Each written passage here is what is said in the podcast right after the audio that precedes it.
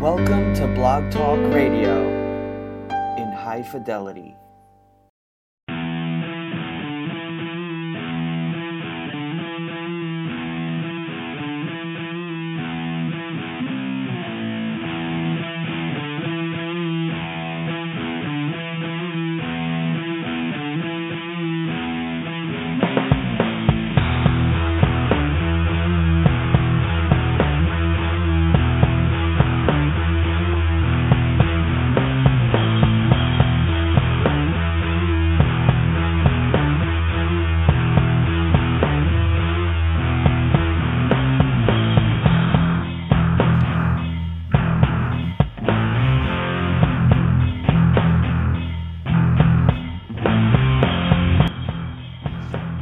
You are listening live to In Much Less Detail, the podcast, where we cut through the noise and give you your NFL breakdown in much less detail. Here with you live on a Saturday night, December the 10th, 2016. I'm Dre, he's Jay. Chill is in the air all around the country, and football weather has completely besieged us pretty much everywhere except California and Florida. It cold. I said it the last show, and I'm going to say it again because it's true. It cold everybody bundled up and ready for their football tomorrow. Week 14 got underway Thursday night with a big time battle between the Raiders and the Chiefs. Battle for first place in the AFC West. Chiefs take it at home by eight, covering the number for me. Uh, Jason, that was a very entertaining game as we figured it would be. Uh, what can you say about the Chiefs? They just keep finding ways to get victories in, in all sorts of unconventional ways. And Tyreek Hill becoming a sort of a breakout star before our eyes. Uh, what did you make out of that game? I, I actually found myself a little more disappointed in the Raiders than I was impressed by the Chiefs. And, and one of the and, and one of the ways I realized that was watching the way that the game was spun the next day in the media and the you know the common thread is all you know the Chiefs. This, they're so solid and they're so well coached, and you know they, they don't they don't turn the ball over. And I was like, well, well, wait a minute. The Chiefs had three turnovers in their own territory in this game, and and and yet somehow found a way to to win. I mean, they they they played a sloppy game, but something just didn't look right with Oakland. And you know, with Derek Carr, I think he was 17 for 41, and that that passing game had absolutely no rhythm. They and it may have been the cold, it may have been the weather that they were just not prepared for because they had guys just dropping balls all over the place. Um, easy balls that you saw. I don't know why Derek Carr kept trying to throw the ball to Seth Roberts because that guy couldn't catch a cold. He was doing nothing. And then where I really found lacking was Oakland kept getting the ball late and just wasn't able to to break through um, at the end. And then their that third and fourth down call for them at the end of the game at the goal line, basically, you know, it was third and goal, fourth and goal right there at the end. Basically, it was a fade to the right and then a fade to the left, and it's just that was just such uninspired play calling and execution by Oakland. I I really found myself not so much impressed by Kansas City as I did unimpressed with Oakland's effort in that game. I was saying to myself as watching that sequence at the end of the game where Marcus Peters is knocking the one end zone toss away and Terrance Mitchell knocks the other one away. The balls are just floating out there from Derek Carr. And yeah yeah, I don't know if it was the weather or not. I don't know if it's the finger, uh, but it would make kind of it kind of make sense if the weather exacerbated the finger injury that he played through with adrenaline against uh, the Buffalo Bills when he first injured it. Uh, now coming out here in this weather, wherever whatever degrees it was, twenty degrees or somewhere in that vicinity, uh, I can imagine that finger started barking at him and aching, and uh, I can imagine it wasn't easy for him to throw. Uh, but I'm with you. You can't let your star quarterback go out like that when he's clearly not throwing anywhere near 100%. He was floating everything. He didn't have any zip on on any of his passes that I could see. Uh, yes, it didn't help that his receivers were dropping balls as well, but uh, there were a lot of balls that were just floating out there, getting knocked away by the Chiefs defenders. Uh, you're just making it too easy for them when you get it out there with with no juice on it. You're just allowing them to rally back and, and defend the pass and knock it away. Uh, they they made it easier on the Chiefs than it had to be.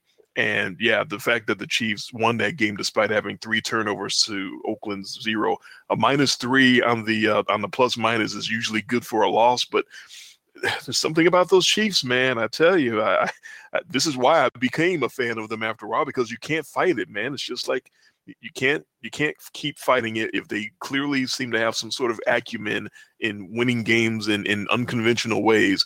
I, I might want to spit at it all I want and, and say that it's voodoo magic and BS, but eventually I just got to call it like it is. The, the Chiefs and Andy Reid, they know what the hell they're doing. I don't know how they do it, but they just keep doing it. Yeah, I mean they're they're winning games. We can't take that away from them. I mean, I was more on board with this for a while than you've been, uh, appreciating the sort of Novocaine style of play that they have. Um, yeah, they they got to 21. If you would have told me before the game that that game was going to get the winner was going to get to 21, I, I, wouldn't have actually had it be the Chiefs. Um, so Oakland's offense, yeah, Oakland's offense had really really sputtered there. Um, very similar to the game we saw, you know, Atlanta with the high flying offense, and they went to Philly and, and got held to about the same points.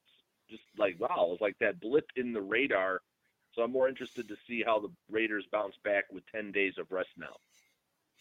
I know you uh, found a stat that said that the uh, number of sort of chunk plays given up was pretty similar for the season between the Chiefs and the Raiders. But I saw it again. I saw the Raiders uh, doing their mannequin challenge and letting guys run right past them and giving up those big chunk plays, whether it was Tyreek Hill or Travis Kelce down the seam with you know nobody defending him.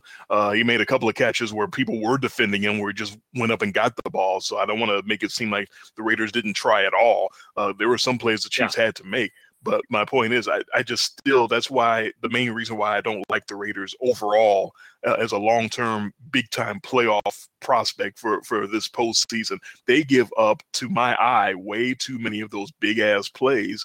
It's just like it, there's an there's an acumen there uh, of giving it up that they seem to really have, and I, I, just don't like it. I mean, I understand the Chiefs might give up about the same amount, but I just I, I kept I keep seeing this out of the Raiders every week. No matter how, how well the offense plays, the defense gets on the field and looks almost as lost as like the Saints the last few years. You, you, know how the Saints have those games where they look around at each other after a play going, I, I thought you had them. No, no you had, I, I, didn't have them. You didn't know.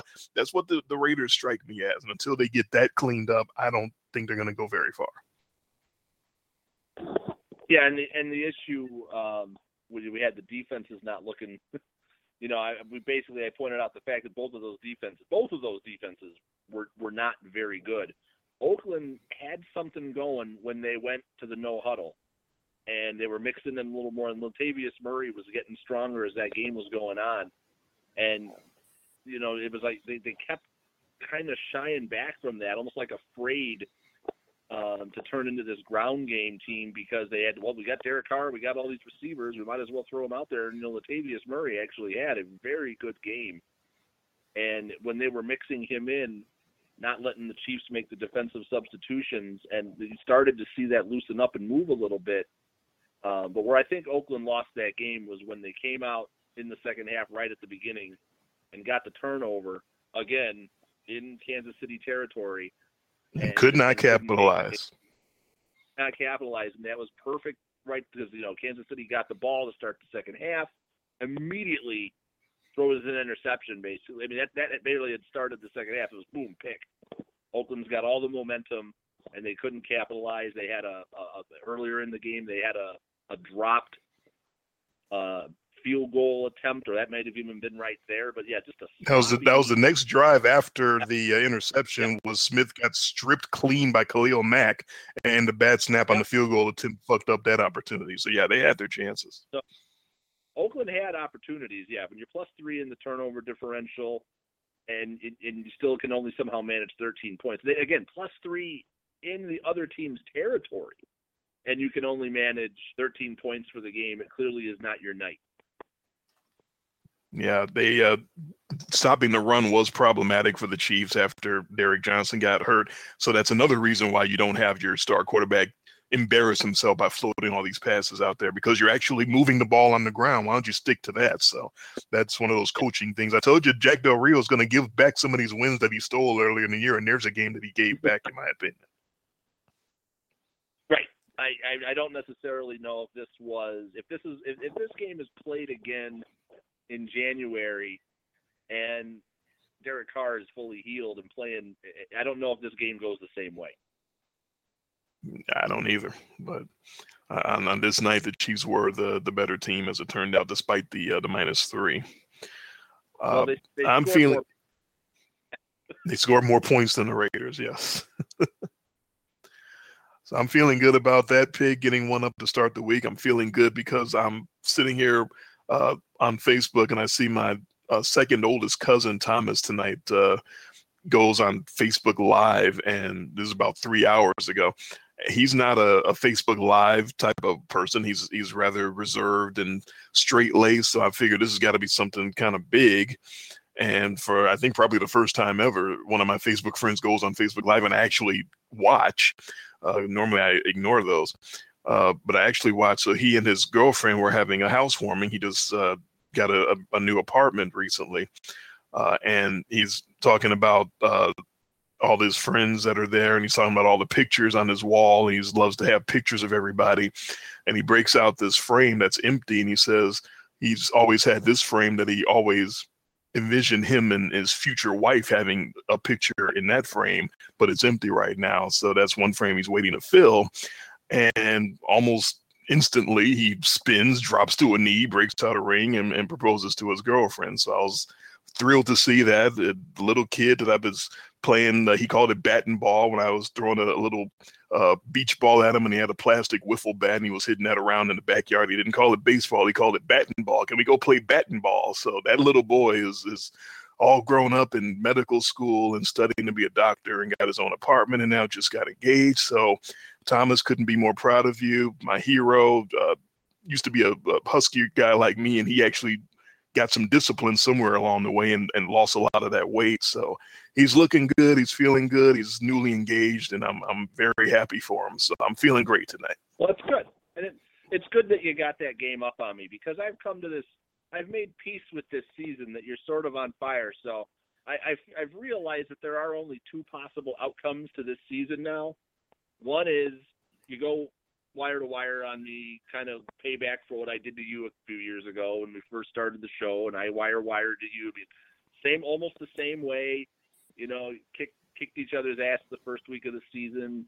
Kind of clawed back a couple of times, but overall, this it was over from week one, and that's the way this this year almost kind of feels. Or you'll have one of your patented collapses. That's the only other way this can end. Oh, you're hoping for that miracle. Well, nope. I'm studying and nope. doing my best to try to prevent that. That's right. So we, we both both outcomes are equally likely at this point. uh, every once in a while, I get that playoff voodoo magic and and and, and and, and clutch victory from the jaws of defeat. So I'm hoping this is one of those years. Otherwise, you are having one hell of a run, and you know, and, and, and you've earned it so far. Well, I certainly hope to keep it up. Full slate now for Week 14. Uh, from this yeah. point on, no no more byes. So big schedule to get to. 15 more games for us to pick. I will first let all of you know that you're listening live on blogtalkradio.com/slash in much less detail. To listen after this show is over on a podcast version, which has this live show and an after show. You can subscribe on iTunes. Just search for much less detail the podcast subscribe on any podcast app that may have us. Just type in in much less detail, see if we're on there. Uh, we are definitely on TuneIn, Mixcloud, Player.fm, and Blubrry, um, as well as iTunes. Or you can come back to the live show page, scroll down to the bottom, and all our shows that we've ever done are listed right there. Uh, communicate with the show via email. Send that to in much less detail at gmail.com. Communicate with me on Twitter at IMLDDre. Communicate with Jason on Twitter at IMLDJTG. And keep up with our picks on the blog. The picks for this week will be up about an hour or so after the live show is over. And the blog site is in much less detail.blogspot.com. 15 games left. We're only going to do three highlight games because there's so many other games to get to. Although a lot of those games involve teams that we don't want to really talk much about, so we'll probably not spend too much time on, uh, say, the Jets and the Niners, for instance. Uh, we will start for our highlight games in Green Bay, up there where Jason is living, near the frozen tundra of Lambeau Field, up there in central Wisconsin, where the Seattle Seahawks and the Green Bay Packers will do battle. Seattle at 8 3 and 1 and Green Bay at six and six. Really hard to argue anything other than Seattle is the better team going into this matchup, and therefore they are the road favorites. No surprise there. Seattle gives three points. Seattle minus three at Green Bay. Jason, who you got? Yeah, I mean, this is. I, I don't think you're going to be surprised when I say I'm going to take Seattle. I know there's weather involved in this game, and, and you know, and we, we saw that the Packers had that huge advantage last week against Houston coming in but this isn't Houston coming to town. This is Seattle. Uh, maybe the best or second best team in the NFC if you believe in if you believe fully in the in the depth of the run that's possible for the Cowboys. Um, having not been there before, I think everybody does trust the fact that Seattle can sort of turn it on late, and that's what they've been doing this year. They had that blip in Tampa, and then came right back and just absolutely annihilated uh, whoever they played. Some whoever they played last week, they just whooped them. I mean, it didn't even matter who they were going to play. You just knew it was going to be a beatdown, and and that's what you got. And you know, the thing that we usually talk about with you know bad weather is you need to be able to to move the ball on the ground. I don't trust Green Bay with the that that James Starks Ty Montgomery, banged up, gimpy Aaron Rodgers, even in snow. This is going to be another weather game, uh, possibly a worse weather game than what they had against Houston. But I do trust Seattle more on the ground, even though it hasn't been there all year. Um, you know, Thomas Rawls looked good. He's not he's not hurt. He should be there. Um, he's looked better. You know, he had a good game. I don't, and, and Seattle's defense, even minus Earl Thomas, which I don't know if this is a huge deal in, a, in this kind of slower environment, this slower paced game that we're going to have with the snow. That Seattle offense, not a real high flying offense.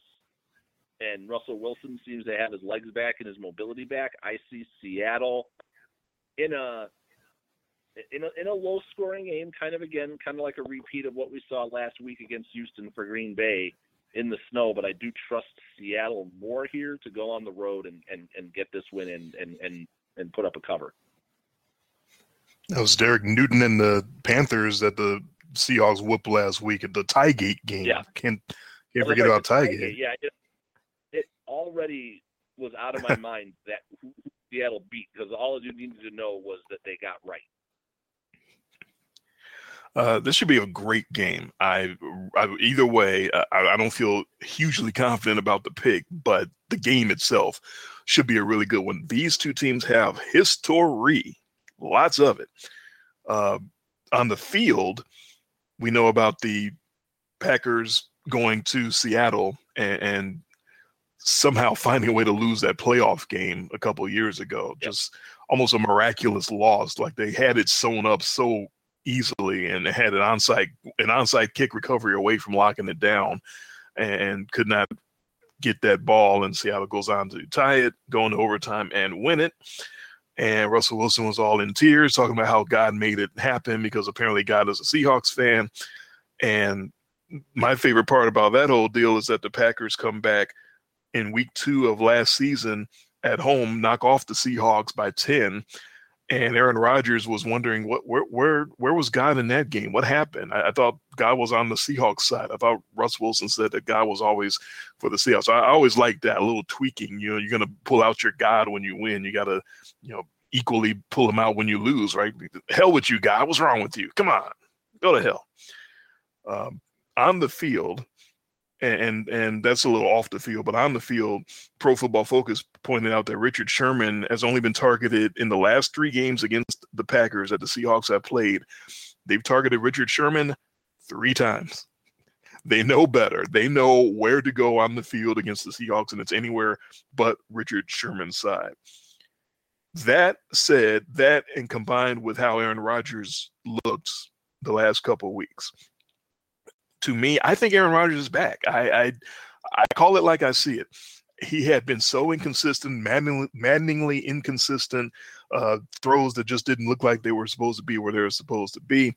Uh, the last couple of games, he has looked sharp. Like he looks extra sharp, extra motivated. All the controversy with his coach, Mike McCarthy, uh, in the middle of the season, where he seemed like he was sort of criticizing the coaching and passive aggressive, and the coach sniping back at him, saying, I'm a highly successful coach, whatever that's supposed to mean. Um, so I think they got all that water under the bridge. I talked about how Green Bay should have success the last couple weeks because they were playing against offenses that the defense could finally kind of breathe and not get so stressed out because they weren't going to get embarrassed. Well, the Seahawks bring an offense that can embarrass, but also can't. The, the Seahawks take games off. They're they're not as consistent as they need to be. And for proof of that, you just need to go back to the fact that the offense put up all of three points a few weeks ago against the Tampa Bay Buccaneers. And that kind of plays into the Seahawks not being nearly as good on the road as they are at home. And that's historical. That's not anything new. Uh, but all three losses that the Seahawks have this year and that one tie were all on the road. They are not as good on the road as they are at home. That's not breaking news, but it is what it is. So, in the elements, in the frozen tundra with the snow, without Earl Thomas on that back end knocking fools out, I think that will be a big loss for them.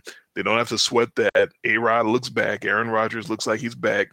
I think also the Green Bay defense can pressure Russell Wilson trying to slide around in that stuff, trying to run in the snow and, and the ice and what I think the conditions are going to be. Uh, I think Julius Peppers and Clay Matthews maybe can can get after him a little bit. Um, I'm going to take the Packers. Um, I'm, I'm surprised that I'm going to take it. I don't think it's going to be a blowout either way, but I just like Green Bay uh, in that element uh, with all those elements with the with the weather. Um, we've been kind of talking about the Packers run game too and how jacked up that's been. I think it's been kind of obvious most of the year that regardless of the fact that he's got 88 on his back, the best running back the Packers have right now is Ty Montgomery. And it seems like if you read the comments of the coaching staff that they're sort of getting closer and closer to acknowledging that and realizing that James Starks is, is no good shakes. Christine Michael, the big free agent pickup or you know after he got cut by the Seahawks, he's not really making an impact. I think they might be getting closer to sort of making Montgomery like the man and just trusting him with the role and, and seeing what he can do. And that's probably a good thing for them. That's uh, probably the direction that they need to move. Uh, so I am feeling the Packers this week, and I'm going to go with them to upset the Seahawks. Well, that's all right. Right off the bat, we disagree, so that's good. I need to make some ground up here. Let's see what we got in store in prime time. Sunday night football, the Cowboys and the Giants, both the primetime games featuring double digit win teams going against teams with winning records. So they're going to be, on paper, pretty good, rather even matchups. Um, and, and the point spreads reflect that. Uh, Dallas and the Giants in a rematch of week one. Uh, the only loss, of course, that the Cowboys have suffered all year was at home to the Giants in week one by a score of 20 to 19. So the Cowboys out for revenge. Of course, we've been hearing that in the in the build up all week. The Cowboys are out to avenge their one and only loss. They are the road favorites. The 11 and 1 Cowboys are three and a half point favorites at the 8 and 4 New York Giants with Eli Manning and Odell Beckham Jr. Well, will the Cowboys be able to avenge that loss? I don't think so. I'm taking the Giants, and the reasons why. I don't think the Cowboys are physically equipped to handle what might be a big game from Odell Beckham Jr. This is sort of a feel thing that I just feel like he's ready to have one of those breakout games. It's been a while. It's been a few weeks since he's had a really good game. He was thrown off his game last week on the road in, in a pressure situation, as I've kind of figured he would be in Pittsburgh. And now he's back home where he's had uh, most of his really big breakout performances have been at home. a little more relaxed environment against the Cowboys team. I just don't think, like I said, physically, just manpower on the field. Morris Claiborne still not able to post. Uh, the the defense is just beat up a little bit for the Cowboys. I just physically, I don't think they're going to be able to handle a breakout game from Odell Beckham if his mind is right and if he's ready to to have that breakout game mentally and physically. Then I don't think they're going to be able to stop him. Uh, unless they get in his grill, unless they get in his head uh, and, and, get him teed off and make him lose his, his cool. Um, I think he might have a big one tomorrow night. The Giants were the first team to see up close what Zeke Elliott and, and Black Jesus, Dak Prescott are capable of. And so they're not going to be intimidated. They've seen it already. They're the one team that that saw it first and were able to handle it. Obviously, they weren't up to speed the way they are now. They clearly were not giving Dak Prescott as much in the playbook as the, in week one as they have since then. And Zeke Elliott may have taken a game or two to get up to NFL speed. And once he has, he hasn't really uh, slowed down that much. Although I think he has slowed down a hair the last few weeks. That might be just enough. So if he goes for a buck 20 tomorrow, that would not be a surprise at all but that's not the 150, 160, 170 that it felt like that he was threatening to go in, in each and every game uh, earlier in the season. So there might be a little rookie wall thing happening there with uh, Ezekiel Elliott and the Cowboys. But yeah, that environment Sunday night is going to be a, a great matchup. Uh, and the I am worried though the Giants losing Jason Pierre-Paul uh, might be a really big deal. That pass rush uh, had been having some issues getting to the quarterback, even with Jason Pierre Paul. They had just started to really get some sacks, but uh, famously, the first quarter of the year or so, they were getting a lot of pressures and a lot of hurries. They just weren't getting to the quarterback at all. Um, and, and, then they finally started getting home a little bit. But now, without Jason Pierre Paul, they might struggle to get home again. So that does worry me. But Dak Prescott, uh, he, he's shown some flashes of, of, really being good under pressure, but he's not all that consistent. He's still a rookie. Uh, there's there's still some mistakes that he can make out there, um, and I think Landon Collins and the and the Giants defense will be ready to knock the Cowboys around a little bit if he makes those errant throws and makes some mistakes. I'm going to take the Giants on Sunday night to give the Cowboys their second loss of the year as well as their first. Well, we get some more intrigue right off the bat because I'm gonna I'm gonna disagree with you here. I am completely staying with the real or fake analysis. I still think that the Giants, even though right now would be the fifth seed in the playoffs in the NFC and the highest wild card team, I think that I honestly feel like they actually won't make it. I feel like they won't be there. I, I completely think of them in the terms of fate.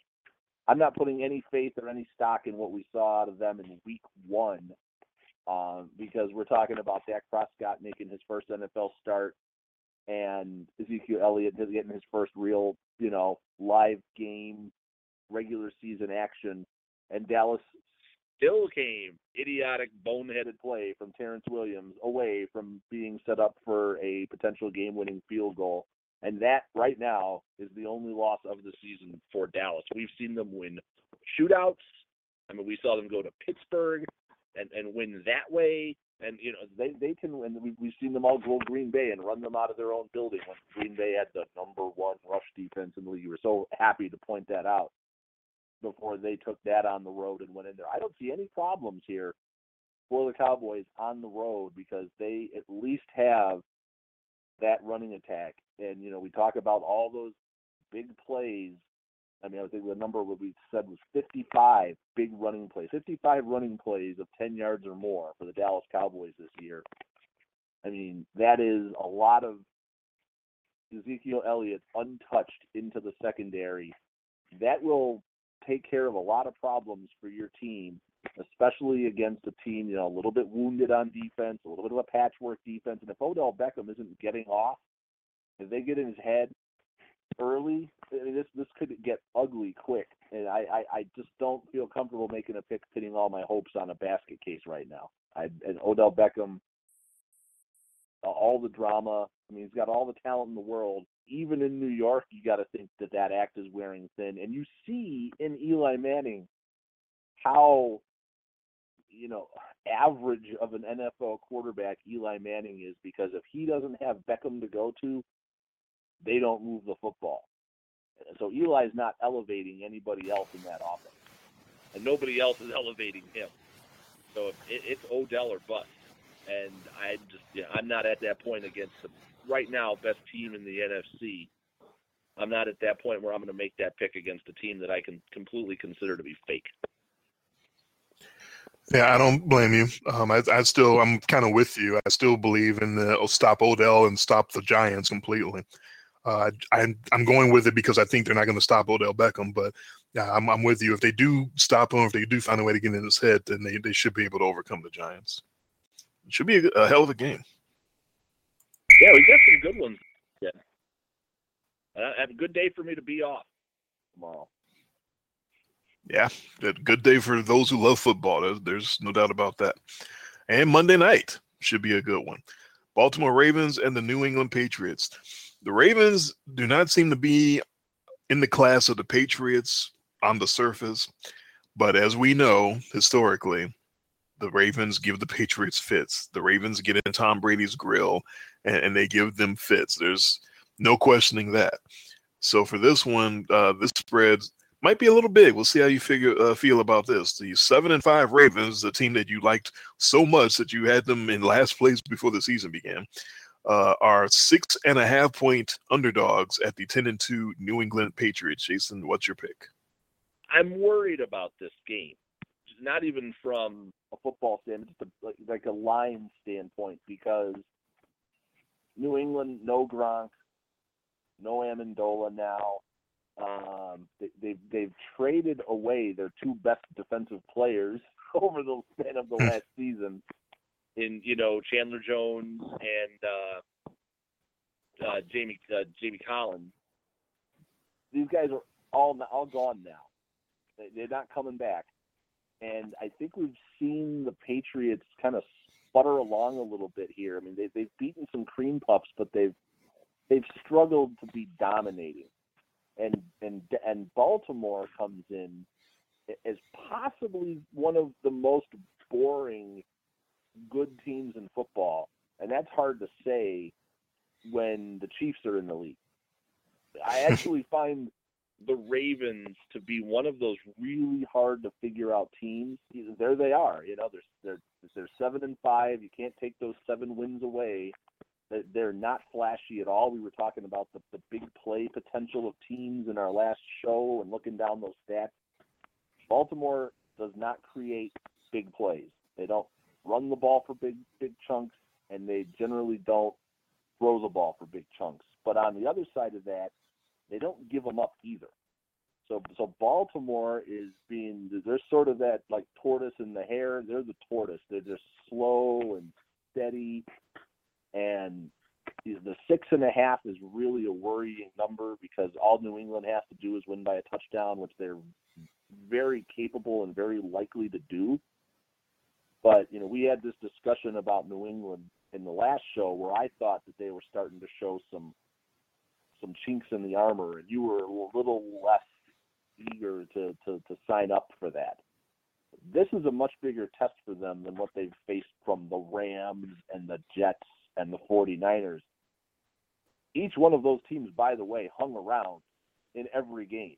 So the maybe the Patriots were playing down to the level of their competition. If they let Baltimore hang around, Baltimore will jump up and and and sneak one in here. So I'm going to take the number, um, even though I think New England's going to win the game. Ooh, getting a little cute there uh, yeah, they are capable of beating pretty much anyone by a touchdown and making it seem like they slipped on a banana peel. That's kind of how they do things up there in New England. So it wouldn't be uh, you wouldn't be surprised if they won. You pretty much just said it uh, if they won by seven. Uh, but you will take the Ravens and the points. No, I remember exactly what you said on the on the last show. That you said you wanted to see New England have a tough opponent. You didn't believe that they had yeah. been tested uh, recently. Uh, well, here it is. Here's a tough opponent. Uh, the Baltimore Ravens, whatever you think of them, boring, uh, play by the numbers, whatever you want to call it. Um, maybe I need to go find that sound effect. I, what, I forget what cartoon character that was that kind of loped along and, and sang that little song. Is it doop doop doop doop doop doop doop? So yeah, that is that that does fit the Ravens uh, offense. That that's their theme song. That, there's no doubt about it. However, last week, what did they do? Four touchdowns. Joe Flacco just went crazy. I'm not sure what that was all about. Nobody expected it, um, and, but there it was. Um, so I'm very much afraid of this game for the Patriots that the Ravens can get to Tom Brady throughout the years and knock him around. And as we know, that's really the only way to beat the, the Patriots is to knock Tom Brady around. Uh, however, I have to go to the numbers on this one to justify taking New England and giving a six and a half, giving a six and a half. The Ravens only have 66 hurries on the season. And for perspective, Miami is leading the league in hurries with 103. So the Ravens are not getting to the quarterback the way they normally do. There's they got the guys in Terrell Suggs and Elvis Dumervil that have the the pedigree and have done it throughout their careers, but they're long in the tooth and having trouble staying on the field and the guys in their place behind them aren't picking up the slack in that respect. So uh, the Ravens aren't quite what they usually are on that side of the ball. And so I'm going to take the Patriots to, and and again, they're not probably not going to look very impressive winning this one either because the Ravens are no pushovers or no slouches. And so I expect a hard fought game. But uh, you mentioned Amendola being out and, and Gronk, and uh, of course Martellus Bennett has been beat up all year and has been not very effective. And what happens? What does Brady do? Makes new players and stars out of guys you never heard of. So we already know what's going to happen. Chris Hogan and Malcolm Mitchell and whoever else he wants to pull out the the, the little flea running backs out of the backfield and LeGarrette Blunt to hammer it home at the end when they get to the goal line the Patriots are who they have been. They are who we thought they were, and I still, I guess, believe that they're the prohibitive favorites in the uh, in the whole league, even with the the Cowboys having a better record. I still think the Patriots are the cream of the crop, and I think this spot on Monday night against an opponent that usually gives them fits. I think this is exactly the kind of game that they'll kind of rally up and put their focus on this game and really do what they need to do to win this game and, and try to send a message that hey we're not you know we're, we're not slumping we're not you, you said maybe they're playing to their competition. I think they're going to play up to their competition for this one. I think they're going to be ready and i think they're going to win uh, by a touchdown maybe even more yeah one thing we know about baltimore no matter how much we make fun of the ravens with their that so ravens tendencies the Ravens are not afraid of the Patriots. We know that. No, they're not afraid of Tom Brady. They've seen what he's capable of, and and they know what they got to do to try to to to, to shut him down. I just don't know if they have the horses to do it right now. Well, we can. We're, we're set. We're already we're already setting ourselves up for an interesting week. Yeah, three for three and, and going head to head already before we even get to the rest of week 14 in, in much less detail. And, that, and counting Thursday night, uh, that's four for four. So uh, we've certainly never had a, a, week where we're against each other on every single game, but through one quarter of the slate already, we're, we're off and running. So let's see what, what else we got waiting for us here. Uh, we'll start with the Minnesota Vikings and the Jacksonville Jaguars. This is the bet of the week uh, I can't make it a, my lie because we don't do over unders, but this is the bet of the week. Under, under. Please, for the love of God, whatever you do with your money tomorrow, get the under on the Minnesota Vikings and the Jacksonville Jaguars as quick as you can before they lower that number down to 20 in Vegas because that's about where it should be. Uh, the Vikings are six and six, and they are three point road favorites at the Wobegon.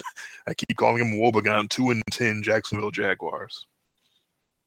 Yeah, this is the perfect spot for the Vikings to get one of those Viking style wins. They're playing a team that loves to give the football away uh, and give up the booty. So if you're going to get right, you're going to do it against a team like Jacksonville, even though Minnesota has statistically the least explosive offense in the league by far.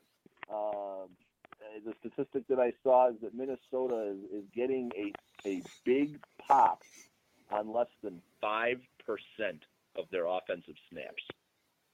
That is. The definition of going nowhere quickly.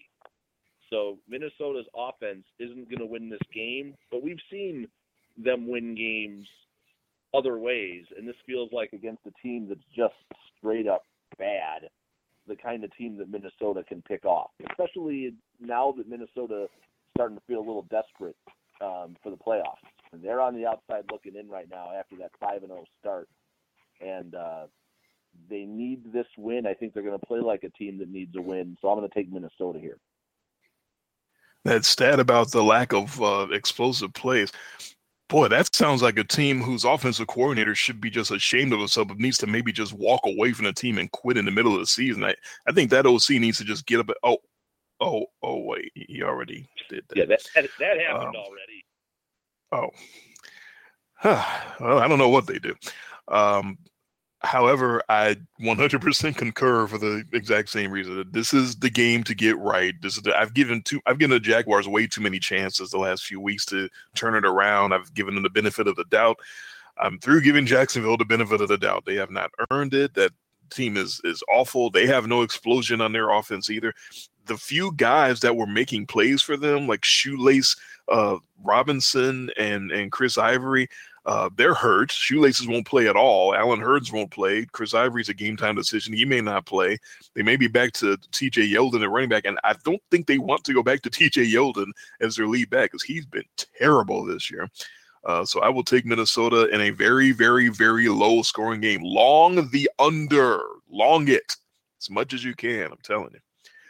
The Cincinnati Bengals and the Cleveland Browns in the Battle of Ohio Part 2 which went to Cincinnati way back in week seven as they beat Cleveland 31 to 17. But they had this guy, AJ Green, at the time, who's kind of good, and he won't be there tomorrow. Nonetheless, the Bengals are still the favorite 4 7 and 1 Cincinnati, minus five and a half at 0 and 12 Cleveland. Yeah, we get the return of Derrick Rose. I mean RG three. My knee's hurting uh, just thinking about it. He he. Yeah, what's the over under for how long he makes it through this game? I mean, does he finish this game? That that's what I want to know. Will I think it's RG3 six and a half snaps. before something snaps? Yes. Okay. Or on the first play of the game, he actually has six and a half things snap. That might happen too. But you know, Cleveland's running out of chances here. And, you know, this 0 and 16 is starting to stare them squarely in the face. The, Cincinnati, and they won last week. They're playing for absolutely nothing. Their coach is going to get fired. Their quarterback might go along with them. I think that I think the fans and that team. I think they're just done with this team as it is presently made up. So the only thing this team is playing for right now is pride and and Cleveland is just out there desperate for a win. I'm going to actually take the desperate team versus the team that's just mailed it in the rest of the way. I'm going to take Cleveland to punch their ticket and get their one and then fade away. Yeah, we talked about this uh, a couple weeks ago when we were looking at the, the Browns schedule. What's their best chance to get that one win? If we can't, I mean- it's so hard to say another team is going to go 0 and 16 after the Lions did it. We didn't think the Lions could possibly do it, and they actually shocked us and did it. So to say another team's going to come along and do it, ah, boy, that's hard to say. So we're looking and trying to see what's their best chance for a win. Here it is. It's it's Cincinnati. They're they're playing for nothing. They're four seven and one. Their best player is is is out of the game. Is out for the rest of the year. Uh, I don't know if they've said he's out for the rest of the year, but I get this feeling he's not gonna. If he comes back, it'll be for like the last game, just as a token appearance or something. Uh, this is the chance. This is it. I, I should have queued up my Kenny Loggins. This is it. This is the chance for the Browns to make that move and, and get that win. And five and a half point underdogs coming off their bye, whatever they got offensively, they got it together during their bye. They're going to unleash, if they have anything to unleash, they're going to unleash it tomorrow. They're going to try like hell. They're going to bring hell. The hell's coming with me. They're gonna do all of that, and they're still five and a half point underdogs. Boy, that sounds like something that that sounds a little like that. I, I gotta lock that shit up. This is how can they be almost a touchdown underdog to an AJ Greenless Bengals team in their most desperate moment. This this has got to be it for them. This has got to be their best chance. So I will take Cleveland to win as well, and gladly take the five and a half points and make it my lock of the week. Although my lock doesn't matter anymore. You're going to win the fucking locks of the week, so it doesn't even matter what I do as far as that goes. Yeah, yeah. I, I think I only need to win one more, two. If you lose one more, yeah, the, over. So. Right. I, I believe your magic number is one. Uh, the Steelers and the Bills, Pittsburgh at seven and five, Buffalo at six and six should be uh, an interesting game. Uh, Steelers are three point road favorites at the Bills. Yeah, and the Bills are just boy, the Bills are one again that destined to be eight and eight. They're gonna split these four remaining games, and you just have to figure out which of their two victories left on the schedule. Pittsburgh, strangely, is is better. I believe overall, even though I'm not huge fans of them, they they have some interesting ways to lose games, but I I think overall, even though these teams statistically are not as far apart as we might think, because Buffalo has that run game, but where Pittsburgh is weak is on the back end, and I don't know if Buffalo is going to be able to exploit that. I know Sammy Watkins is back. I don't think Tyrod Taylor is going to be able to take advantage of the horrible secondary of the uh, Pittsburgh Steelers. So I'm going to take the Steelers here, um, needing to keep pace for that division win. Yeah, we know what Buffalo's going to do. They're going to run. They're not going to throw. They would do that anyway in regular conditions, but there's going to be snow apparently in that forecast. So it's going to be one of those games up there in Buffalo. Uh, in a very close pick for, for this one, what I, what it came down to for me was this old memory of LeSean McCoy in the snow. He had a game when he was with the Eagles where the, the field was covered with snow. I believe they were playing the Detroit Lions and McCoy was making these cuts and just hitting it out in the open field, and the Lions had nothing. They could not keep up with him. I'd never seen, I don't know if I've ever seen anyone run in snow as great as LeSean McCoy did in that game. He's older, not maybe not the same exact player, but he's been pretty damn good this year. So just based on that memory alone, I'm going to take the Bills and, take the three points. I haven't taken Buffalo very much this year at all. So, you know, if I'm doing it, it's, it's got to hurt me a little bit because I still think Rex Ryan is a buffoon. Uh, but I will take the Bills in this one and hope that McCoy goes off for a huge day, for like a buck fifty. Uh, well, we we we completely uh, we completely marveled at the Cowboys in those fifty-five rushing plays of ten yards or more. What we failed to mention was that the Bills are tied with them. how about it? So and I was there's some potential. I was reading on uh, I was reading on Pro Football Focus again that uh, as great as McCoy has been uh, yards per carry, his backup Mike Gillislee has actually been better. So that's a one-two combination you got to watch for there. They're getting it done on the ground in a couple of different ways. Uh, NFC East battle: the Redskins and the Eagles.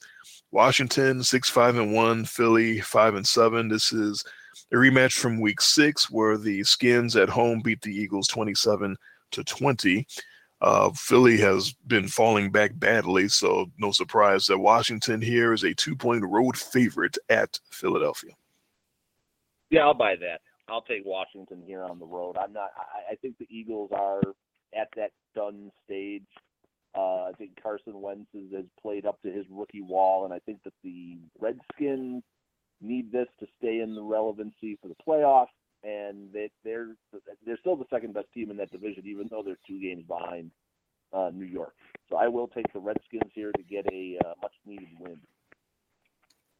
Aging Ryan Kerrigan, somebody wake up Ryan Kerrigan. The Eagles once again are going to come in. Uh, Kerrigan just destroyed uh, Mr. Vaitai. I'm not even going to try to pronounce that first name again um, in in that game in Week Six.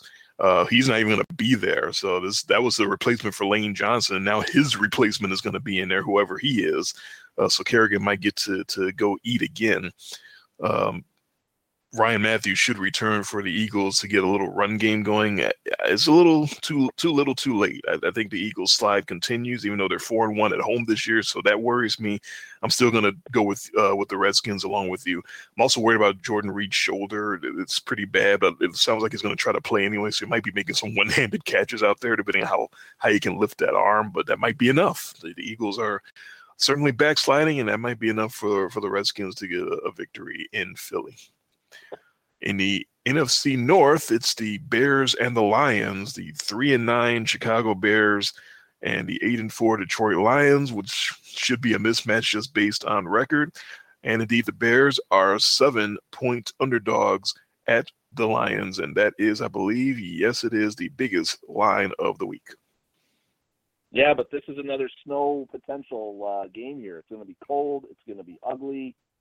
Um, this isn't Colin Kaepernick, though, coming to town to throw five yards in the entire game. This is Matthew Stafford who's playing at a very quiet elite level this year. So Matt Barkley, nice win, nice try, but I'm going to take the Lions here and I'm going to give them all.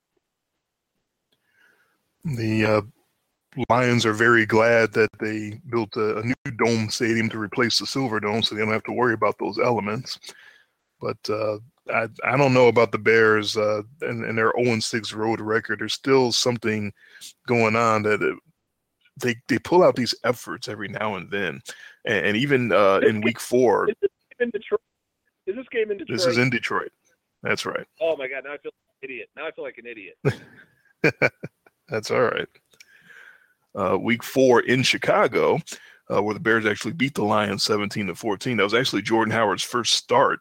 Uh, this this great streak that he's been on, and he went for a buck 11 uh, against the Lions. So there's something. Uh, there's something there. There's some effort still being given by the Bears for some reason. So I'm actually going to take them and take the points.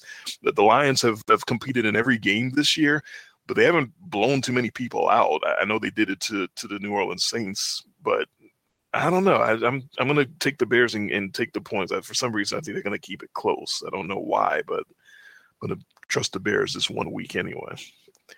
Uh, another division matchup. It's the battle for the top of the AFC South. Is is that a battle? Is there such thing as a battle for the top of the AFC South? I don't know. Uh, but the Texans and the Colts will get it on in Indianapolis in a dome. Uh, and they're both six and six, so you would think evenly matched, but the public really is starting to hate Brock Osweiler and the Texans. Houston, a six and a half point underdog at Aaron uh, Andrew Luck, not Aaron Luck, Andrew Luck yeah. and the Colts. Going back to my going back to those big play statistics, Houston on offense on their passing oh. game all season, twelve big plays out of their passing game. Give me the Colts squish. Andrew Luck is starting to look like Andrew Luck again. Sure did on Monday night against the Jets. There, there's no doubt about that. Uh, yeah, Houston 5.8 yards per throw this year. That's the lowest in the league. It's DFL. Uh, they do not get big plays. Guess what might happen in the dome against the Indianapolis Colts and their 28th ranked passing defense? They might get some big plays. I, I would not be the least bit surprised to see Brock Osweiler hook up with uh, Nuk Hopkins a couple of different times, and maybe even Will Fuller as well. I'm actually going to take the points, uh, and that's a lot of points. The Texans are not very good, but the Colts aren't all that either. And I'm the one that loves the Colts and, and still think they're going to break through and win the division. But that's a lot of points. I think I think Houston's going to lose this game by like a field goal, but in a high scoring game. I think it's going to be back and forth. Houston also has the running game on their side. Lamar Miller should go for like a buck forty because that's what he does. Uh, and the Colts don't stop the run well either, and they stop it even worse, or should stop it even worse now that D'Qwell Jackson's been popped for for performance enhancing drugs and, and has been suspended, and he's one of their best tackles. We remember from his days with the Cleveland Browns back when we played individual uh, defense on, on fantasy games. You always wanted D'Qwell Jackson because if there's nothing else he could do, he can tackle a running back after he gets about six or seven yards. He knows how to bring down the running backs. Uh, he knows how to rack up those solo tackles. So now that he's not there, I don't know who's going to stop the run for the Colts. So Houston should actually have probably one of their bigger days on offense, and so I'll take them and, and take those points. The Broncos and the Titans. Here's the other team coming off their bye, the Tennessee Titans, at six and six, and have been looking more and more impressive as the weeks went on. Now they go on by, now they come back, and now they're rested and fresh. And the public likes them over the Broncos. Denver is a one and a half point underdog at Tennessee. Yeah, I'm I'm going to take the Titans here. I, I like what they were doing before the bye. I think that offense is starting to roll. Mariota's looking good. Uh, they're getting running out of DeMarco Murray, and their defense is adequate, especially against whether it's a banged up Trevor Siemian or Paxton Lynch. They're not getting a lot of that offense right now with way too many uh, talented players at the skill positions. I'm taking the Titans, and it's my lock of the week. Ooh. Lock up the Titans.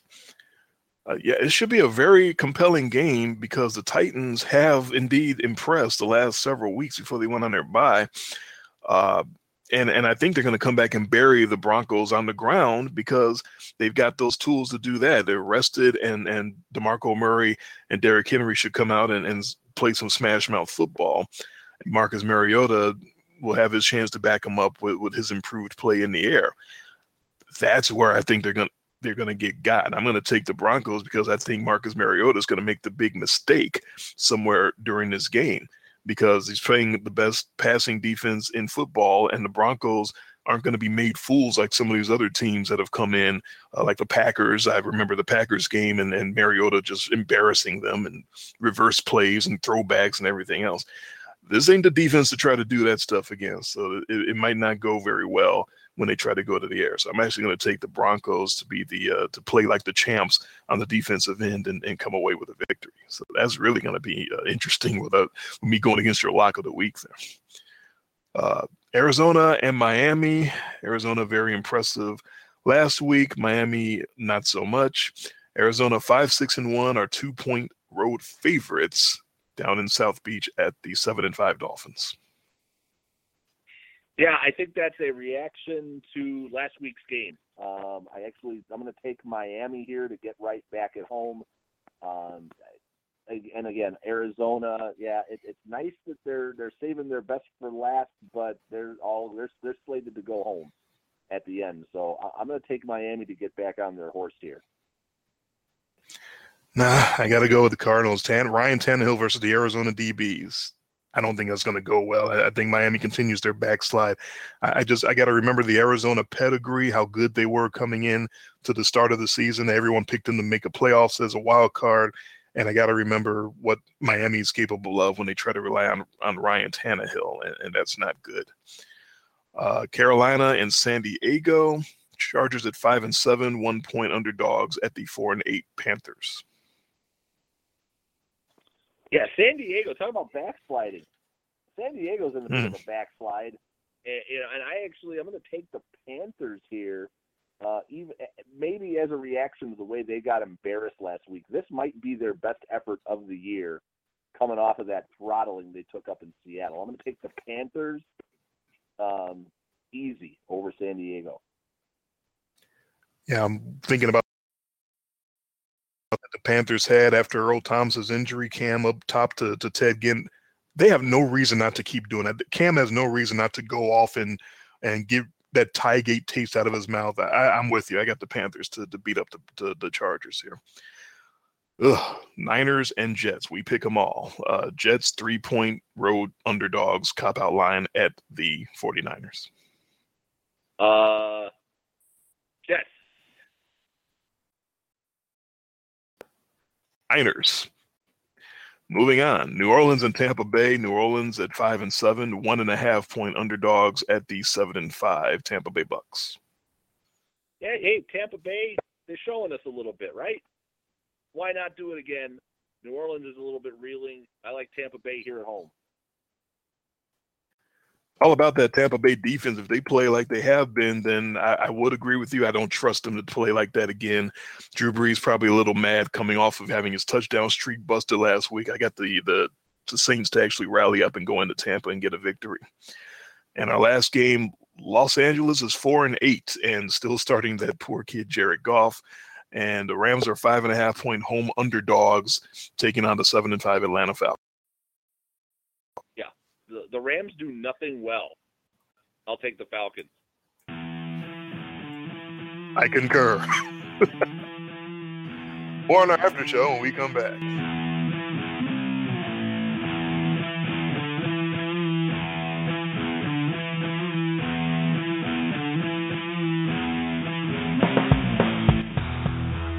And now into our VIP after show program. Woo! We always run up against it with that full slate when we come back off of those byes. It kind of catches us by surprise. So we got them all in as we always do. We did. Yeah. So any any of those games that we uh, gave the, the, the short shrift to, you actually had something to talk about. Let's see. Do I give a fuck at all about the Jets Niners? No. Um, just that it's it's Bryce Petty versus Colin Kaepernick. That might be the worst quarterback matchup of the year. Um, yeah. I'll agree with you there. Uh, uh, for uh, Atlanta, I guess. I think the Kaepernick is so. Dumb. How do you even start him after what that what after what that was last week? One for five for five yards. Excuse me, five yards. I mean, I don't know. When you look over and see Blaine Gabbert as the alternative, I, I, guess that's why you keep throwing him out there at this point. What difference would it make, right? Uh, I, I, I guess there's no third quarterback on that roster that you want to get a look see at at all. Uh, come on. Oh, if you're Chip Kelly, you don't give a rat's ass about developing anybody because you're out of there anyway uh, as soon as the season's over. Yeah, he, he's going somewhere to. He's going back to college. Everybody knows it. Yeah, yeah, absolutely. Uh, that Falcons Rams game is probably not much to talk about, but I just wanted to point out that Julio Jones is hurt, as you probably have kept up on during the week. He's got a, a toe. Uh, Sanu is out. He's not going to play at all. So just watch Matty Ice use every player on the field. He's going to complete passes to like 11 different guys, and they're going to spread that thing all around. And I saw a report on Rotoworld that Atlanta uh, beat reporter Orlando Ledbetter says that Julio Jones is so beat up that he's going to be a decoy at best in this game. So you have a media member actually calling his shot and saying, watch them use Julio Jones as a decoy. And we know, you know, from being a Falcons fan, and I know from observing them, that they, they will use Julio Jones as a decoy easily. They've done it before many times when he's been less than 100%. They have no qualms putting him out there for 40 or 50 snaps and, and, targeting him like one or two times for the whole game, just to make sure that the coverage has to keep up with him and, and look his way and, and make sure that he's being covered and, and being attended to. They have no qualms doing that. So I don't know. I, I have no doubt that Ledbetter is, is onto it when he says that it's going to be a decoy situation because they've done it before. Uh, and and I don't know if you feel uh, the same way, but I think this is just going to be a a great game all around for Matty Ice, just throwing it to anybody and everybody. You name it, Taylor Gabriel, uh, Levine Toilolo, uh, just guys you never heard of. Of course, the running backs out of the backfield. This is going to be another one of those masterpiece uh, games in in Matty Ice and and uh, Mr. Shanahan, the the offensive coordinator that I've made so much fun of, Kyle Shanahan, um, putting together a game plan and spreading that thing all around to everybody. Yeah, and just as if we didn't need more proof, the day after we made fun of Jeff Fisher once again on our last show, he must have threatened somebody with the pictures. He got a contract extension. Wait, he signed before the season? I, I read that. I, I, couldn't. My mouth dropped. Yeah. Like all this time, apparently he already had his deal signed and just refused to clear that up with anybody that kept asking him yeah. week after week after week. So this this prick loves the attention, is what that is. Because you could have cleared all this shit up a long time ago all this speculation about why isn't he starting the rookie? Why is he starting him now with this very tough schedule that he's going to have? All this spec, all of this, Fisher could have had that cleared up instantly by saying, "Guys, I'm under contract. I signed it before the season began." And now all of a sudden, he, he gets out that he signed it, and he's like, "Well, I just didn't want to talk about it. I just didn't feel like it was anyone's business, so that's why I didn't say anything." You prick! He could have avoided all of that shit, but he loves the attention. He's a diva. Jeff Fisher is a fucking coaching diva, and he loves Yeah. the attention he was getting. That's all that was about. And he's got pictures. That apparently, evidently, Yeah. No, I'm I, I'm with you um, on Atlanta spreading the ball around. You're going to see a lot of Taylor Gabriel and Austin Hooper, and you're definitely going to see a lot of Tevin Coleman and Terron Ward and Devonta Freeman. I think you're going to actually see all three of those guys productive um, out of the backfield because all three of them can catch, and all you know. So they could, they're going to have to do a lot of this, you know, dink and doink, and then all of a sudden, bam, there's a 50 yarder deep to Gabriel because that guy is blazing fast. Um, so I, I, I and Atlanta needs after that they got to get that taste of last week out of their mouth. And this is the once again, doesn't it always seem like if you've got a team that, that's decent, they always have that get right game against a team just like this. yeah, if it wasn't them, it would have been Jacksonville or something like that. I, I'm curious. I got to count up how many games were different real quick because it's a lot. Uh, not counting the Yeah, Thursday game. If you could just you could just put me away completely right now, right here. Yeah, that, that sounds good to me. Uh, not counting Thursday game, it looks like four, five, six, seven, eight, ten. 10 of the 15 remaining games we are going against each other. So, woo, Or I could or I could get myself right back in this thing. you you could you could do a chunk play. You could pretend like I'm the Oakland Raiders defense and take a, a big chunk play out of me and, and get right back in it.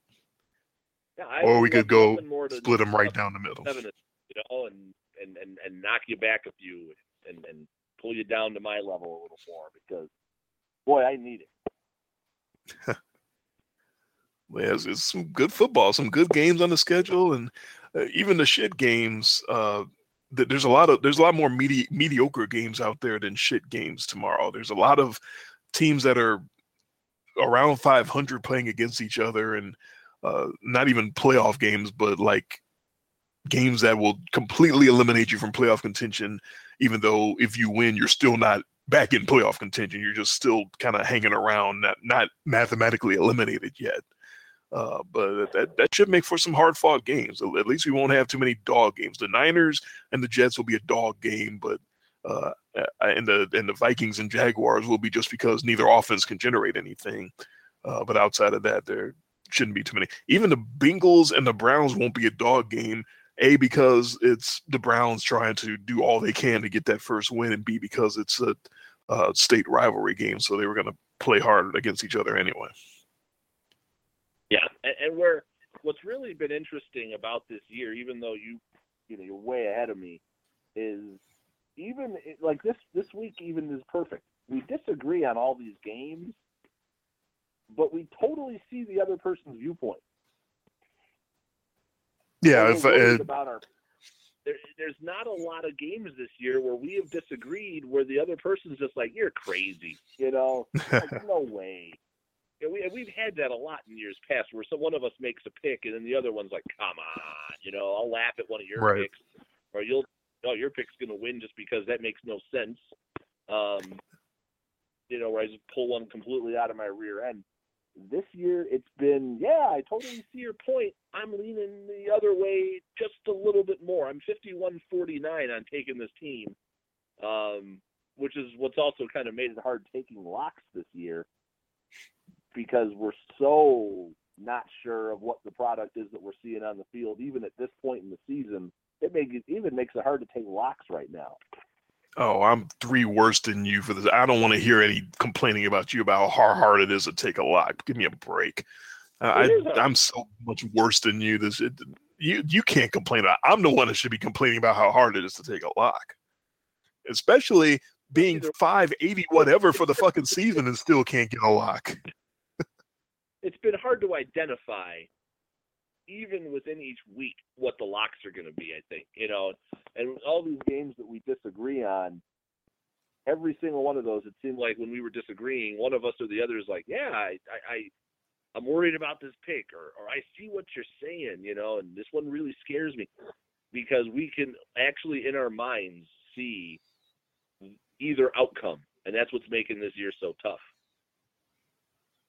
Yeah, if I see something that I love and and like the the Vikings Jaguars under, for instance, eh, I will tell you, I'll say this is a slam dunk. Please don't hesitate to to take this pick. And and but yeah, as far as the spread picks this week goes, Cleveland's my lock.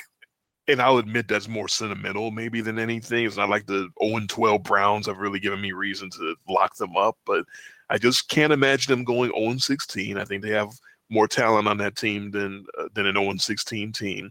And I think this is their best chance to, to get it. This is it. This is they're at home, they're off the bye, and they get a, Bengals team without AJ Green and out of the playoff race. So, I mean, what what more can you ask for? That's pretty much my reasoning for doing that. And that's a game where we don't even disagree because you also have the Browns to, to get their first win. Yeah. So I, I, I, this is this was the one that we spotlighted, and I will say, even though RG three has only played half or so of one game this year, maybe not even that long, that I saw enough out of him making some connections in the preseason that I actually have a little bit of hope that if he can stay on the field, they have a chance here. No, that's a long time to go back to maybe make those connections, but we'll see. They've they've had the time to practice. Uh, you know, they've had the time to get it together now with the bye week. So he's been working his way back. So we'll see if they can take that on the on the field tomorrow. Yeah, the, I mean, the, easily the two best quarterbacks this preseason were Dak Prescott and RG three. Easily. Wow. Well, certainly hope he can pick it up and, and get it back. I mean, and, and that's just one of those stories with RG three where whether you like him or you don't like him or whatever you think of him, he's one of those guys that's like you almost want to see him succeed because of all the injury. You know, just for everything he's been through, all the way back to that when his knee completely collapsed in Seattle on that on a non-contact play, and you just watched his leg literally fall apart right before your eyes after he'd had that charmed season, and he hasn't been the same guy since. Um, you know, especially after Shanahan rushed him back and basically predicted that he was going to be there, and then uh, obviously he played and he wasn't ready to play, and the same thing happened again. So you you almost kind of root for the guy to come back and, and, and, and be productive because the talent was there. His body's just not there. He just does. He just his body's not letting him play at the level that he can play. Yeah, it's a real shame. It's, it's always a shame when the guy shows the uh, ability early on in his career to to be something special, and the body just doesn't let him. The injuries take over, as you said, the you know the Derrick Rose syndrome uh, where it is really terrible when it comes to him because uh, Dan Bernstein has correctly pointed out on the Boers and Bernstein show, Rose is going to wind up being the first NBA most valuable player to not make the Hall of Fame because there's no chance he's ever going to be that good again. He was unbelievable when he was 21, and ever since his knee just started exploding every time he took off towards the basket, it's he's not the same player anymore. He's he's been pretty good this year, but he's not anywhere near that same player. So it's really a shame when it happens like that. Yeah, that's not an analogy. You want you don't want to be compared to Derrick Rose. No, you don't want that at all, on or off the court. you just don't. You don't want to be called the Derrick Rose of your sport because that means that you have all the talent in the world and you can't stay on the field. Yes, that is not good. you don't want to be the next Derrick Rose. oh man. Uh, do you have anything else football? Because uh, I would just quickly move on to the uh, the the White Sox continued fire sale. And yeah, it was actually one of the topics I figured that we would get into is that you wanted to talk about the other trade after after we get done breaking down the the, the Chris Sale trade the, the White Sox just do it again. Yeah, and sometimes it happens where you kind of fleece a team, and all of these trades when it happens, when you decide to take a major leaguer and and deal him for prospects, sometimes uh, guys kind of panic and, and, and, maybe there's a bidding war maybe uh, some uh, a team is extremely extremely desperate to fill the position of the guy that you're selling off. But whatever the case is the fact that the washington nationals took their first rated top rated pitching prospect lucas giolito and dealt him to the white sox for adam eaton. I'm sorry that's a fleecing there's no way, unless your organization blows, and I don't think the Nationals organization blows, there's no way that your organization's top pitching prospect is worth a 27 year old spaz of a center fielder who keeps throwing himself into the wall like he's Aaron Rowand or something. Uh, I understand Adam Eaton's been valuable. I understand his defense is, is, is good. It's above average and I understand that he produces at the plate and gets on base and steals bases and and I, I get it. He's got and he's got a little pop. You can't be that desperate to fill a center field hole that you would trade Lucas Giolito for Adam Eaton. I can't even imagine the comp. What would that be if if uh, if you agree with me that Eaton is sort of the Aaron Rowand of his generation? And I don't know if you know anything or think anything of, of Giolito. I did get to see him when they when the, the, the Nationals brought him up uh, this season, and and he he looks like he could be uh, all that in a bag of chips. Uh, so to take a, a top ranked pitching prospect from back in the day and trade him for an Aaron Rowand type. Uh, God, I, what I, I, don't even know what that comp could possibly be. But to me, this is a fleecing and and good on the White Sox, good on uh, on, on Rick Hahn and, and Kenny Williams, whoever else is in charge of this teardown. This is one of those deals that a, a, a good organization, which the White Sox, I don't think they are necessarily, but this is what a good organization would do to start rebuilding and getting back in contention in a couple of years. This is exactly the type of trade that would do it, along with the the sale trade, which wasn't a fleecing, but still, uh, I still like the the guys that they got back and hope they, you know, hope that Yoan Moncada is not a bust. But uh, that was just unbelievable when I saw that. Adam Eaton for Lucas Giolito and other prospects. It wasn't just him, but I, I don't, I don't, I don't, I don't understand it on the Nationals' part. But as a White Sox fan, bully for them.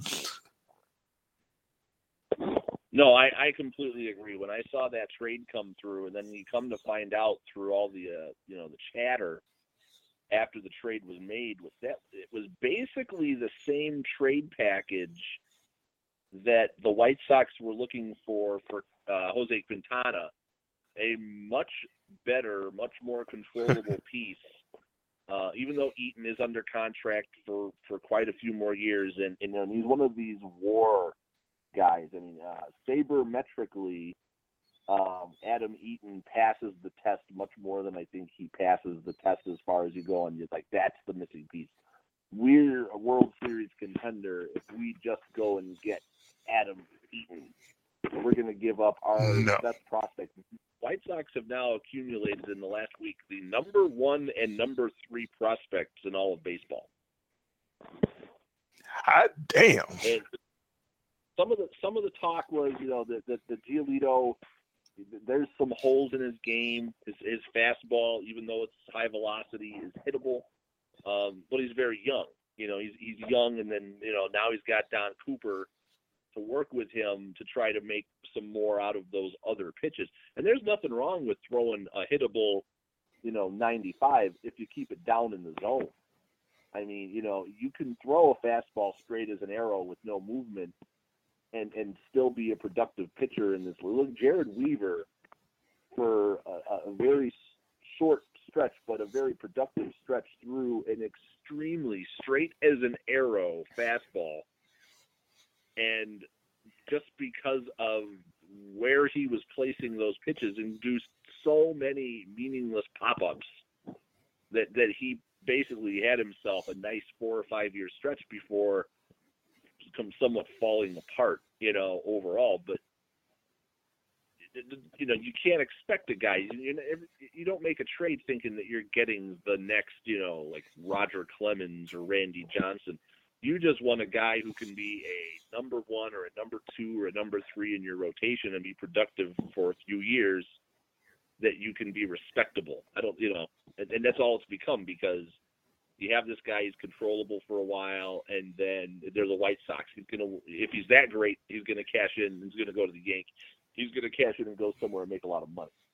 Um, but you could easily see that lineup three years down the road with Moncada in it. Um, you know, maybe some of these younger guys that they're starting to clear room for, and you know, maybe put a little bit of something together, and then a rotation with Giolito maybe at the top of it. It's more hope for some, you know, for some actual change in that organization, and, and by by some of these other guys who knows how many times is it where somebody makes a trade and it's the toss-in guy who, who's the most impactful guy in the trade. You know, oh here, mm-hmm. just we'll, we'll, throw in this guy, and then he ends up being the one that, that that's the piece that really made a, a difference. So we'll see. Uh, you got you can't not like what they're doing, and they're still talking about moving other pieces. They still have, if they want to, Quintana that they can trade. Still have Toddfather. Yeah. So it's uh still have Melky. Got, I, am sure you, you got to feel a little better as a fan of that team than you felt a month ago. It's an interesting comp uh, with Jered Weaver because before his velocity left him, that that is a, a pretty decent time. His, his, fastball used to be uh, close to the mid 90s there, and straight yeah, as an arrow. But yep, yeah, but he kept it down and trusted his defense. So, under any circumstance in the, the late 90s, early 2000s, would you acquire Aaron Rowand for your organization's Jered Weaver? Oh, God, no. No way. okay. I, am just wondering if I'm if I'm overreacting and and and blowing the uh, the the White Sox up too much in thinking that this was a fleecing. To me, this is a fleecing. I'm sorry. Don't forget, the White Sox might be a 60 win team next year. I mean, this is going to be one of those, if they're committed to it, very painful rebuilds, just like you watched the Cubs go through. But you had, you know, you had me and you had a lot of Cub fans who had the faith in the organization because they had a proven guy who had done the exact same thing. It's like, okay, stick with the plan. You know, any of these guys that the White Sox don't offload now are going to get offloaded at the actual trade deadline, possibly next year even more, because now you're talking about sending somebody who really could be the last piece to a contender. Uh, so I don't think they have a bidding war among rush. teams that might be very yeah. desperate. Yeah, they don't have to be in a rush to completely just gut this roster and lose all their sellable pieces they could very easily keep Quintana in that rotation, let him build up some tons of trade value, and then you find that team that really does need a starting pitcher in, in, you know in June or in July, and you make one of those deals where somebody's willing to give up a prospect for a potential World Series run. You know, where where it's all on the line for one season. You know, we we saw the Cubs make the huge trade for Aroldis Chapman and give up probably their top remaining prospect was Gleyber Torres. But then you realize it was one of those where it was like, oh, this was it. They realized that they were the team to beat. They were the best team in baseball, and they didn't trust the back end. They fixed that part, and then they go on and they win the World Series. I mean, that makes that makes the that makes Gleyber Torres just as possibly responsible. He should get a ring. Now, hopefully, he gets a ring because you know, that could be some of these guys on the White Sox.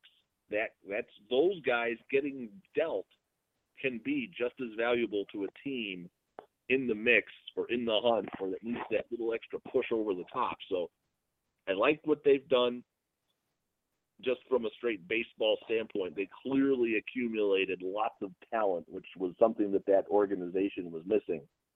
But they just they don't have to just get this feeding frenzy now in this rush of let let's just keep doing it, you know, because there's there's there is there is you know if they're playing the long game, they're not just going to make five big trades and then oh we did it, and now let's just sit Right. on these guys for the next five years and watch them go. If you watched the way that the Cubs did it, it was real methodical, real slow.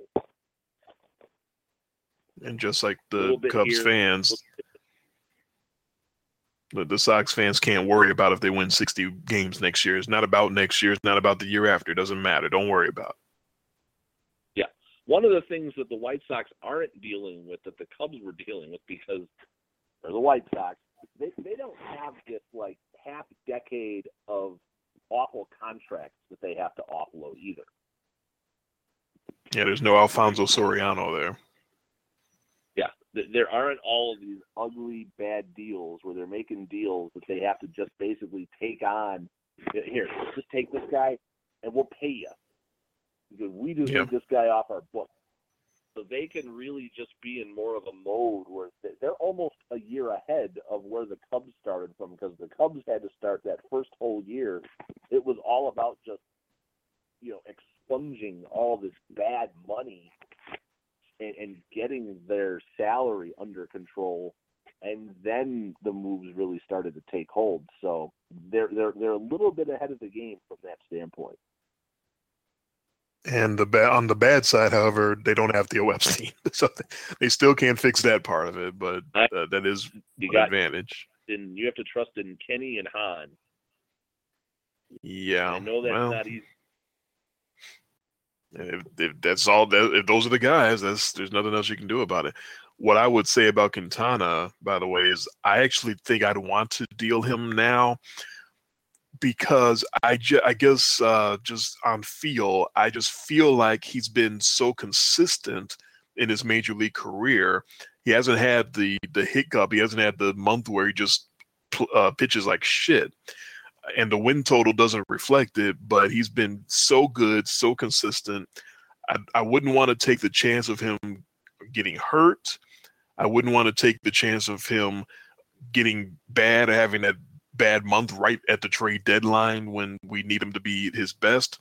And I have no idea to the good or to the bad how he would react to pitching in a season with uh, trade rumors swirling around him like that because he hasn't had to worry about that ever since he got to the major leagues. And now that everybody knows that he's on the market and, and everyone knows his team is trying to sell off as many parts as possible, there's no telling if that affects his performance or not. I'm not saying it will. I have no idea, but I, I wouldn't want to take that chance. That's just how I feel about it. So you're just you just want to get something for him now before the the decline happens. Yeah, I want to get. He, may not be more valuable than he is right now, and I'd want to work on getting something for that right now. Hey, if they, if they can if they can pull off a deal like they just did, or or the two deals that they just did, yeah, absolutely, you get rid of them. There's there's, always a team out there that needs some pitching. Everybody needs pitching. Yeah, so so far so good for the for the White Sox teardown. So hopefully they can have very similar success to what the Cubs did. Uh, so, do you have anything else? Well, not not so similar. Yeah, you you don't have to go too far. Yeah, I don't need the hundred wins. I'll I'll take the ring. I don't need the hundred wins. Yeah. Hey, I have no problem if the White Sox go to the World Series, as long as the Cubs beat them. Of course. It, but that would be like ten years from now. It's it's going to be a while. That's that that's for sure. Well, I mean, if Giolito gets it together, like you said with the uh, with Don Cooper, and rises up and becomes like the number two to to Carlos uh, Rodon or something like that. I, that's complete best case scenario, of course. But stranger things And- have and happened, I guess. Carlos Rodon, I know he's young, has not impressed me. His his measurables are not very good so far. Yeah, but I see the the the base of a of a guy that can become better. He's very inconsistent, but I see the the glimmer. I see what I see the special arm. I see why the the hype was there around him. So doesn't mean he's going to ever develop into that ace, but you know, again, best best case scenario that, that he would be the man. He strikes a lot of guys out, and he walks too many guys. It, it, it's it's your typical. You see a lot of this out of young guys, and you know, don't be stunned if you know six or seven years from now, Carlos Rodon is closing games instead of starting them. Yeah, that's entirely possible. We've seen so many guys like that that start out as a starter and they say, okay, we, we, we see the arm talent, but you clearly don't have what it takes to go four, five, six innings effectively. Let's just pare it down to one or two and see what we get out of you from there. And you know, it's good because we got we had so much we were so Cubs centric this year. You know, we're going the other way a little bit now, so that's good. We, we get we're getting and for at least for a positive reason because we really had nothing good to. I mean, we just didn't talk about the White Sox this year much because if you can't say anything nice, you don't say anything at all sometimes. And with what was going on with the Cubs and that magical run that they were on, hey, now we're not talking about them as much right now. They, they they're set. You know, they they don't have to do a lot. I mean, although they did trade uh, for Wade Davis. I don't know if you saw that. Yeah, yeah, they got their uh, they, uh, closer to replace Aroldis. Yeah, so they get their closer on. He's he's for basically Jorge Soler, who was completely not. He was blocked. He, he wasn't going to get much playing time anyway. There's too much talent up and coming. They knew that he was the guy that would be the odd man out um, especially after the way Baez played in the second half, where it had been talked about that maybe Baez was that tradable piece, and then Baez basically plays himself into cementing that job. Yeah, we're like, okay, we can't let this kid go; he's too special. Right. You know, and and plays absolutely terrible, swings at everything in the playoffs, but then just decides in Game Seven of the World Series that he's going to start trying to take the ball the opposite way again, and he goes oppo for a homer. It's a hell of a time to do it. Game. Yeah, if you're going to do it, if you're going to figure something out, figure it out in Game Seven of the World Series. So it's funny because people are like, oh, they didn't they didn't sign Chapman, and you see Chapman goes to the Yankees and gets this eighty six million dollar contract for five years. But then you basically have the Cubs who trade for Wade Davis and then sign Koji Uehara and did it for a quarter or less of the price of what it would have cost that team to sign Aroldis Chapman. Now, there was these are one year, but this is all you got to do. You don't have to throw a hundred million dollars or seventy million dollars at a closer. By the way, worst thing that you can do is start throwing that kind of money at a closer. I don't care who it is. I don't care if it's Aroldis Chapman. There are not good five-year deals that you can give a closer. There just aren't. There was never any chance they were going to bring him back uh, after trading for him because they knew that he was going to be on the market. There, this was clearly a yeah. deadline deal for a hired gun, and the, the hired gun did yep. what it was supposed to do. They were never bringing him back. Right, and it's almost exactly the way that trading for Wade Davis and signing Koji Uehara feels like. They're just not doing it at the deadline. They're bringing these guys in they're going to soak up one good year out of these guys for another run at a World Series title. And if they do it again, those guys might be gone too. I have nothing wrong with what they did because one of the things that they have to start thinking about is not getting crazy with money because if they want to stay intact, once Rizzo and Bryant and Russell and all of these guys start to want money, and they're not under team control. They're going to go through their arbitration years, and then they're all of a sudden going to be free agents, and then the the bank is going to bust open. You can't do it if you're paying your closer, who might not even be your closer anymore, twenty mil a year. Yeah, they're they're not going to expend uh, resources in that. They, they that's not their plan at all. Uh, they're not even going to expend those resources on like stud starting pitchers uh, you're not going to have a Randy Johnson, uh, Roger Clemens, Curt Schilling type rotation because of the money that that would take to tie him up. They're just not going to put that kind of money into the pitching. They're going to put it into that in, incredible starting lineup and, and offense and defense, just top notch. And just keep filling in with pieces in the rotation and in the bullpen. Just wave the magic wand on guys who are good, but you know maybe not great, and coming up on free agency and and decide, okay, uh, I guess I'll go to the Cubs. They're gonna give me the money uh, for a year or two, and and just oh, just a, a string of hired guns, and that's that's all they have to do. Yeah, and then you know You don't need to thing do- was all the out the Cubs lost Dexter Fowler, and I'm thinking, you know what? I'm not that worried. I, I could easily see that lineup shaking up next year with Zobrist leading off and Heyward batting second if he can get right again, which I think he will. He'll probably be comeback player of the year next year. if he even hmm. goes back to what his normal was.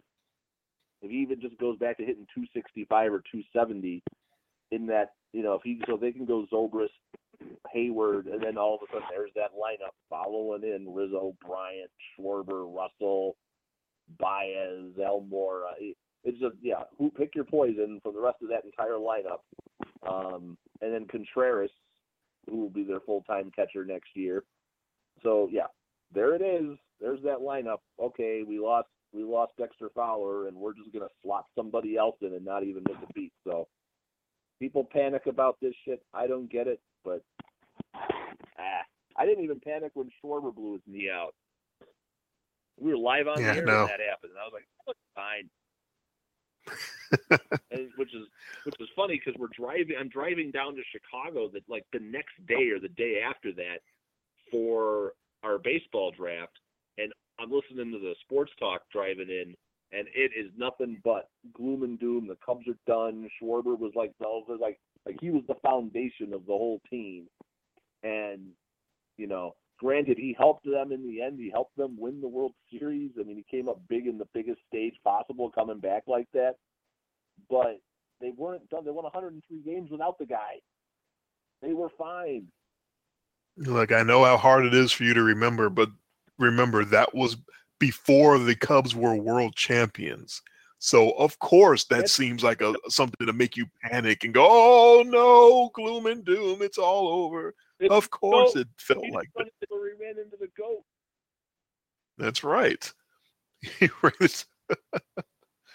he, he slipped on the on the goat, leaving some some presence out there in the outfield, and then he uh, ran into Bartman and, and all of that, and the, the black cat ran across him as he was laying on the ground. All of that, all of that crap is out the window now. But before and then he Leon Durham's legs.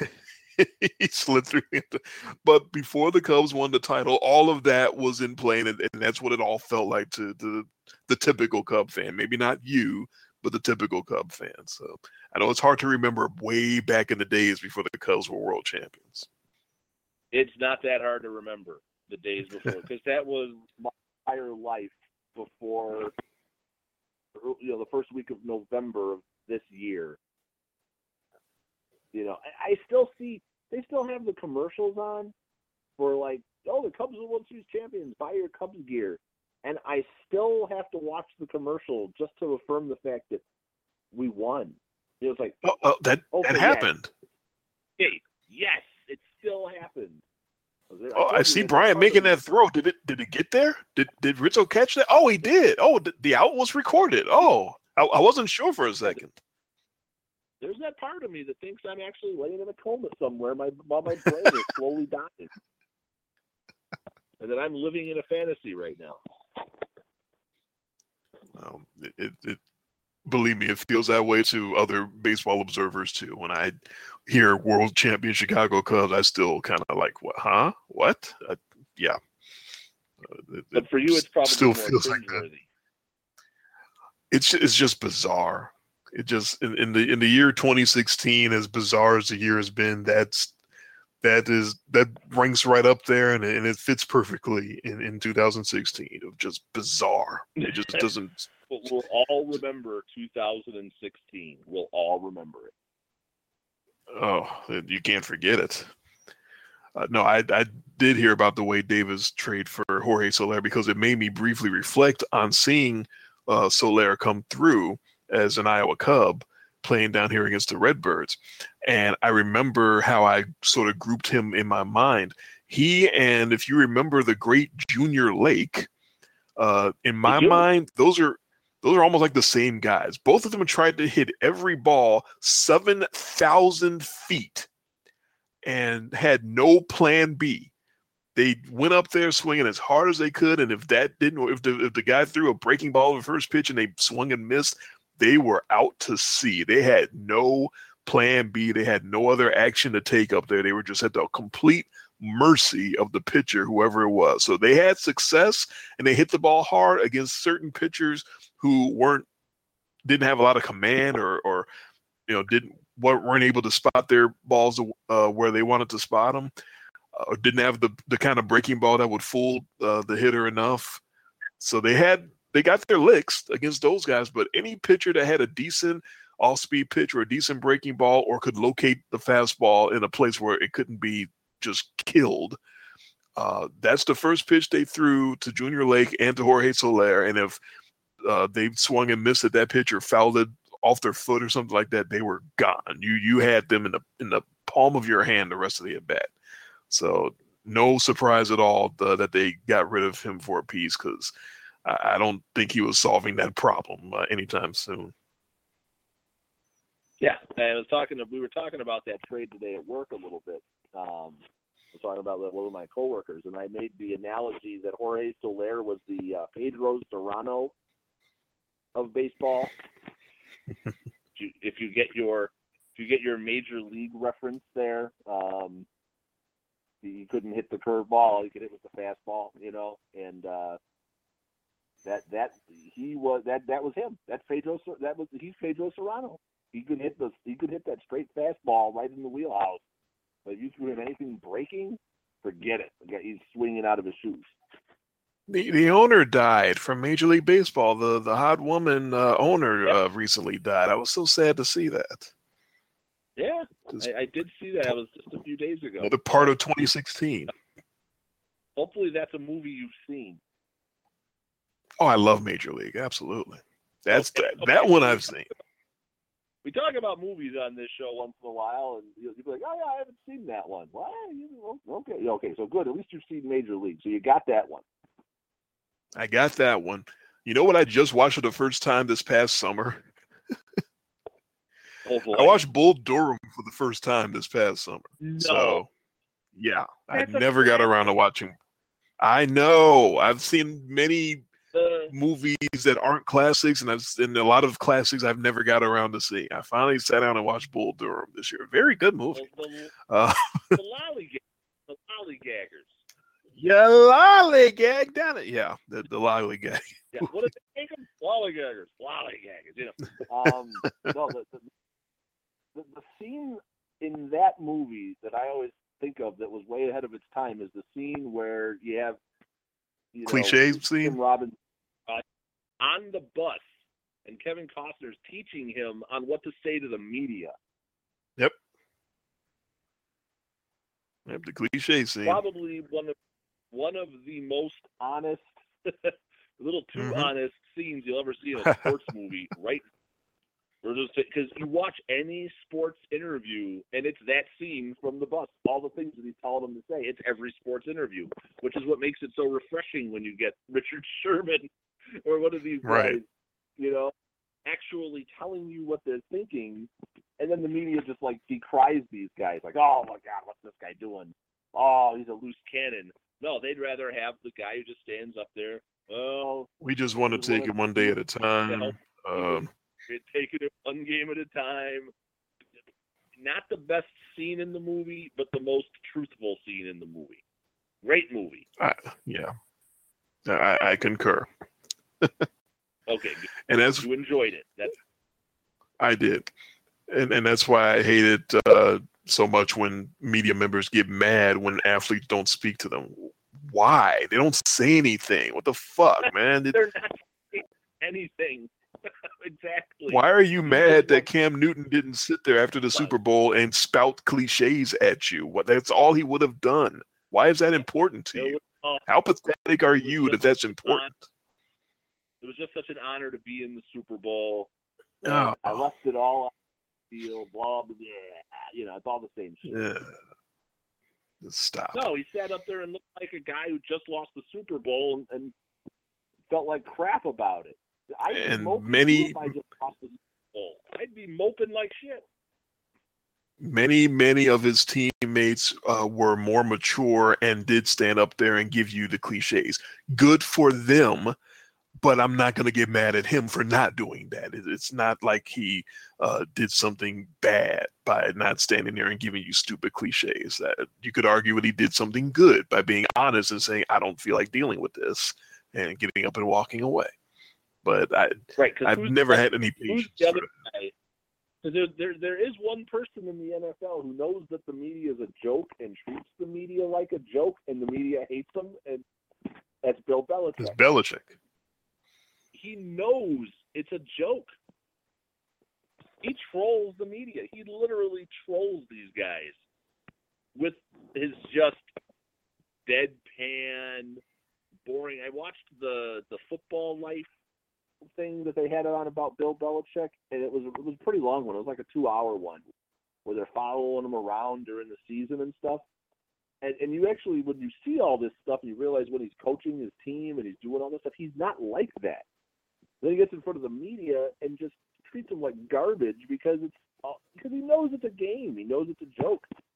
And I actually found that very interesting to watch that. So that, that's one of those things that you can usually spin up on demand. If you haven't seen it, it's actually it's pretty interesting because if you think of just think of Bill Belichick as the the boring, drab, what you get in the press conferences, and then you actually see something a little bit more candid, you're like, oh, okay. Well, now you know why his players like him. And you know, he's, he's not like that to his players and his coaches. He's like that to the media.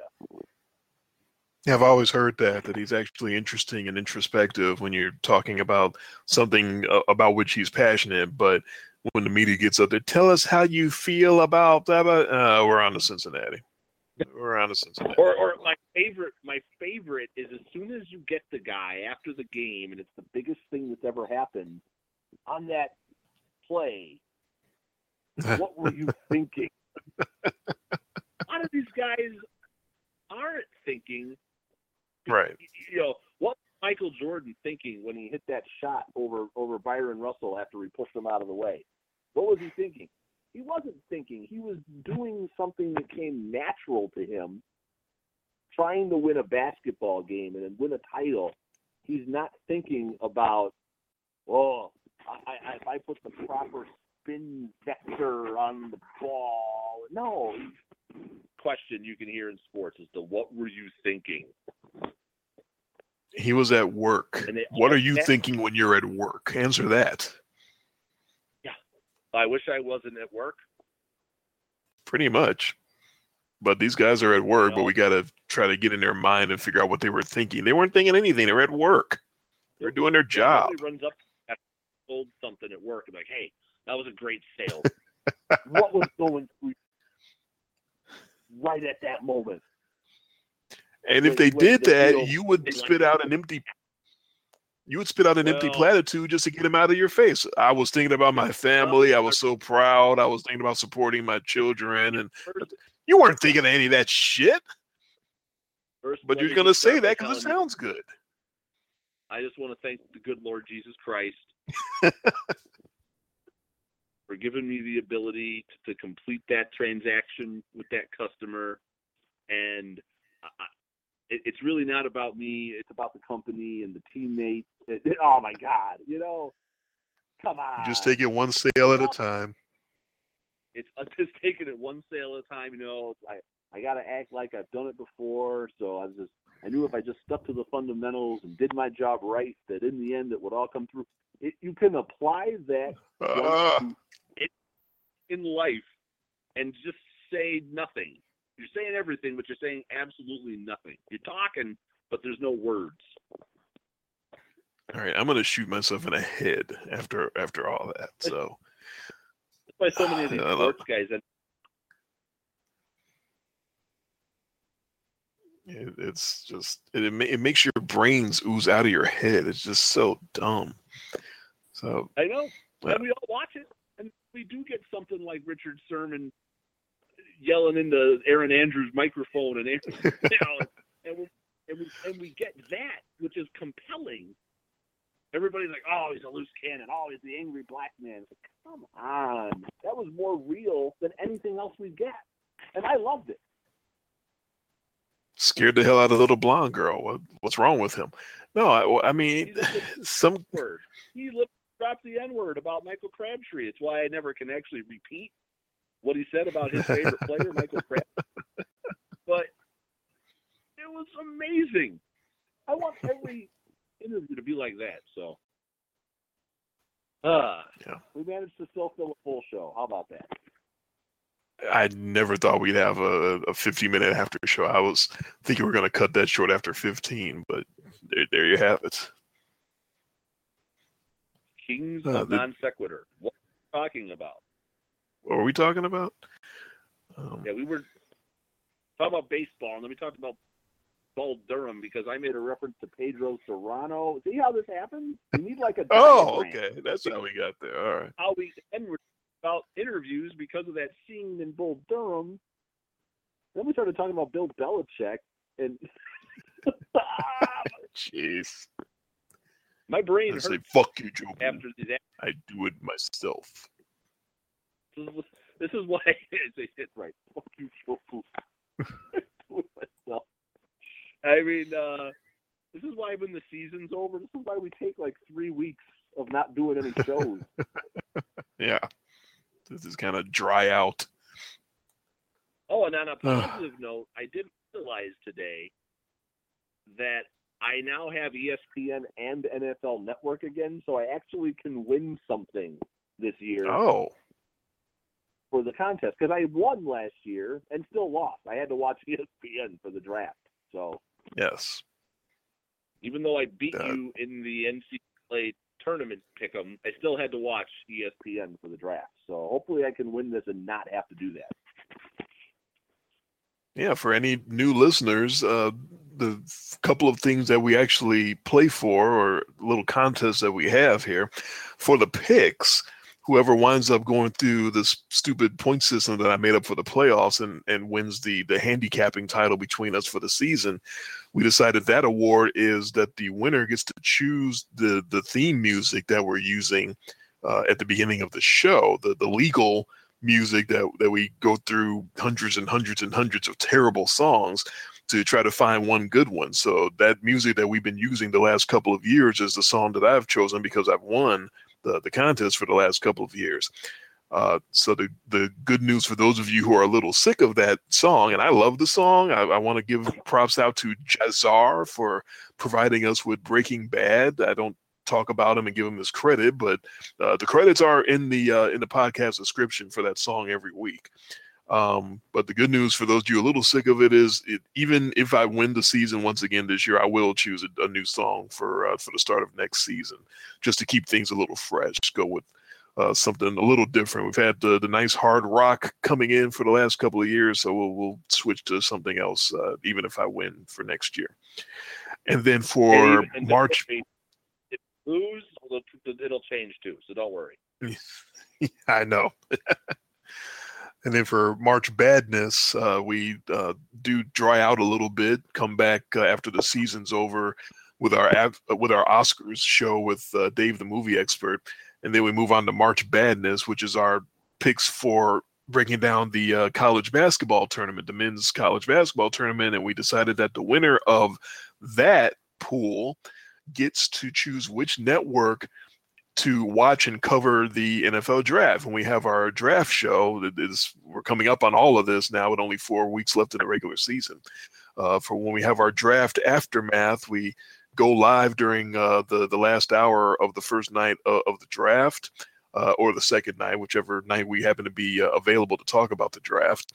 And because the ESPN coverage of the draft is so nauseating and so mind blowingly bad with Chris Berman and, and whoever else is up there on his panel, the loser of the March Badness pool has to watch the ESPN coverage of the uh, the NFL draft, and the winner gets to watch the NFL Network coverage, which is better, not incredibly better, but a little better. It is better than the ESPN version.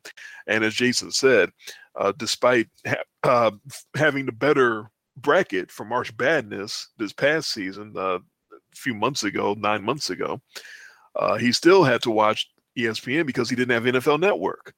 So I got off the hook that time, and I got to watch uh, the NFL Network coverage, even though I lost. So, uh, so you're saying that will no longer be a uh, a perk that that I will be able to that I would be, get right. to watch NFL Network no matter what.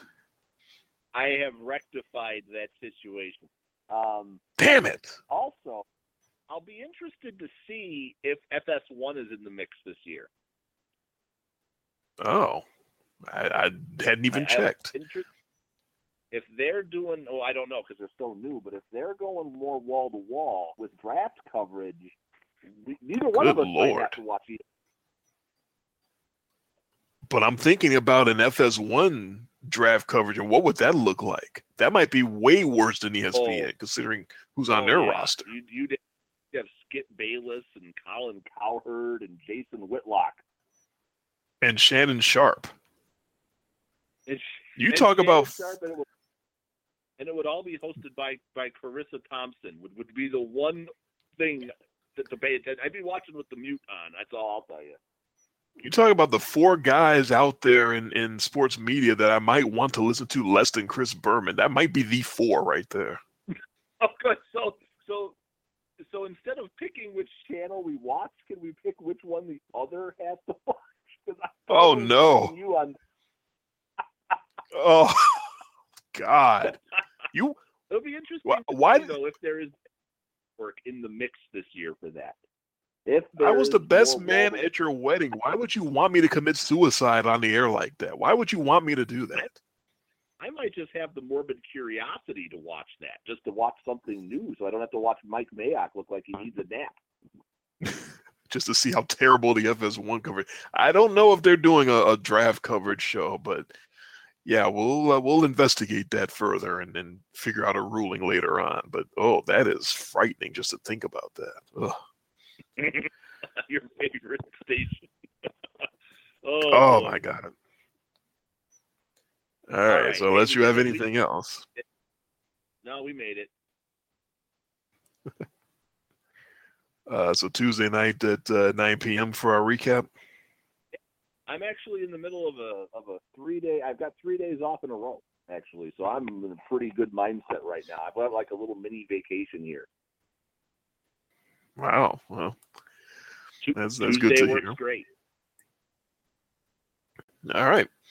Uh, Tuesday night, 9 p.m. Central, 10 p.m. Eastern. We'll be back to recap what's going to be a uh, gangbusters Week 14 in the NFL because of the fact that we're different on 10 games between tomorrow and and Monday night. So uh, something's going down uh, one way or another, unless we just split them right down the middle, which is certainly possible in, in our case. And like you said, it's not like we're just straitened in the games that we're uh, against each other.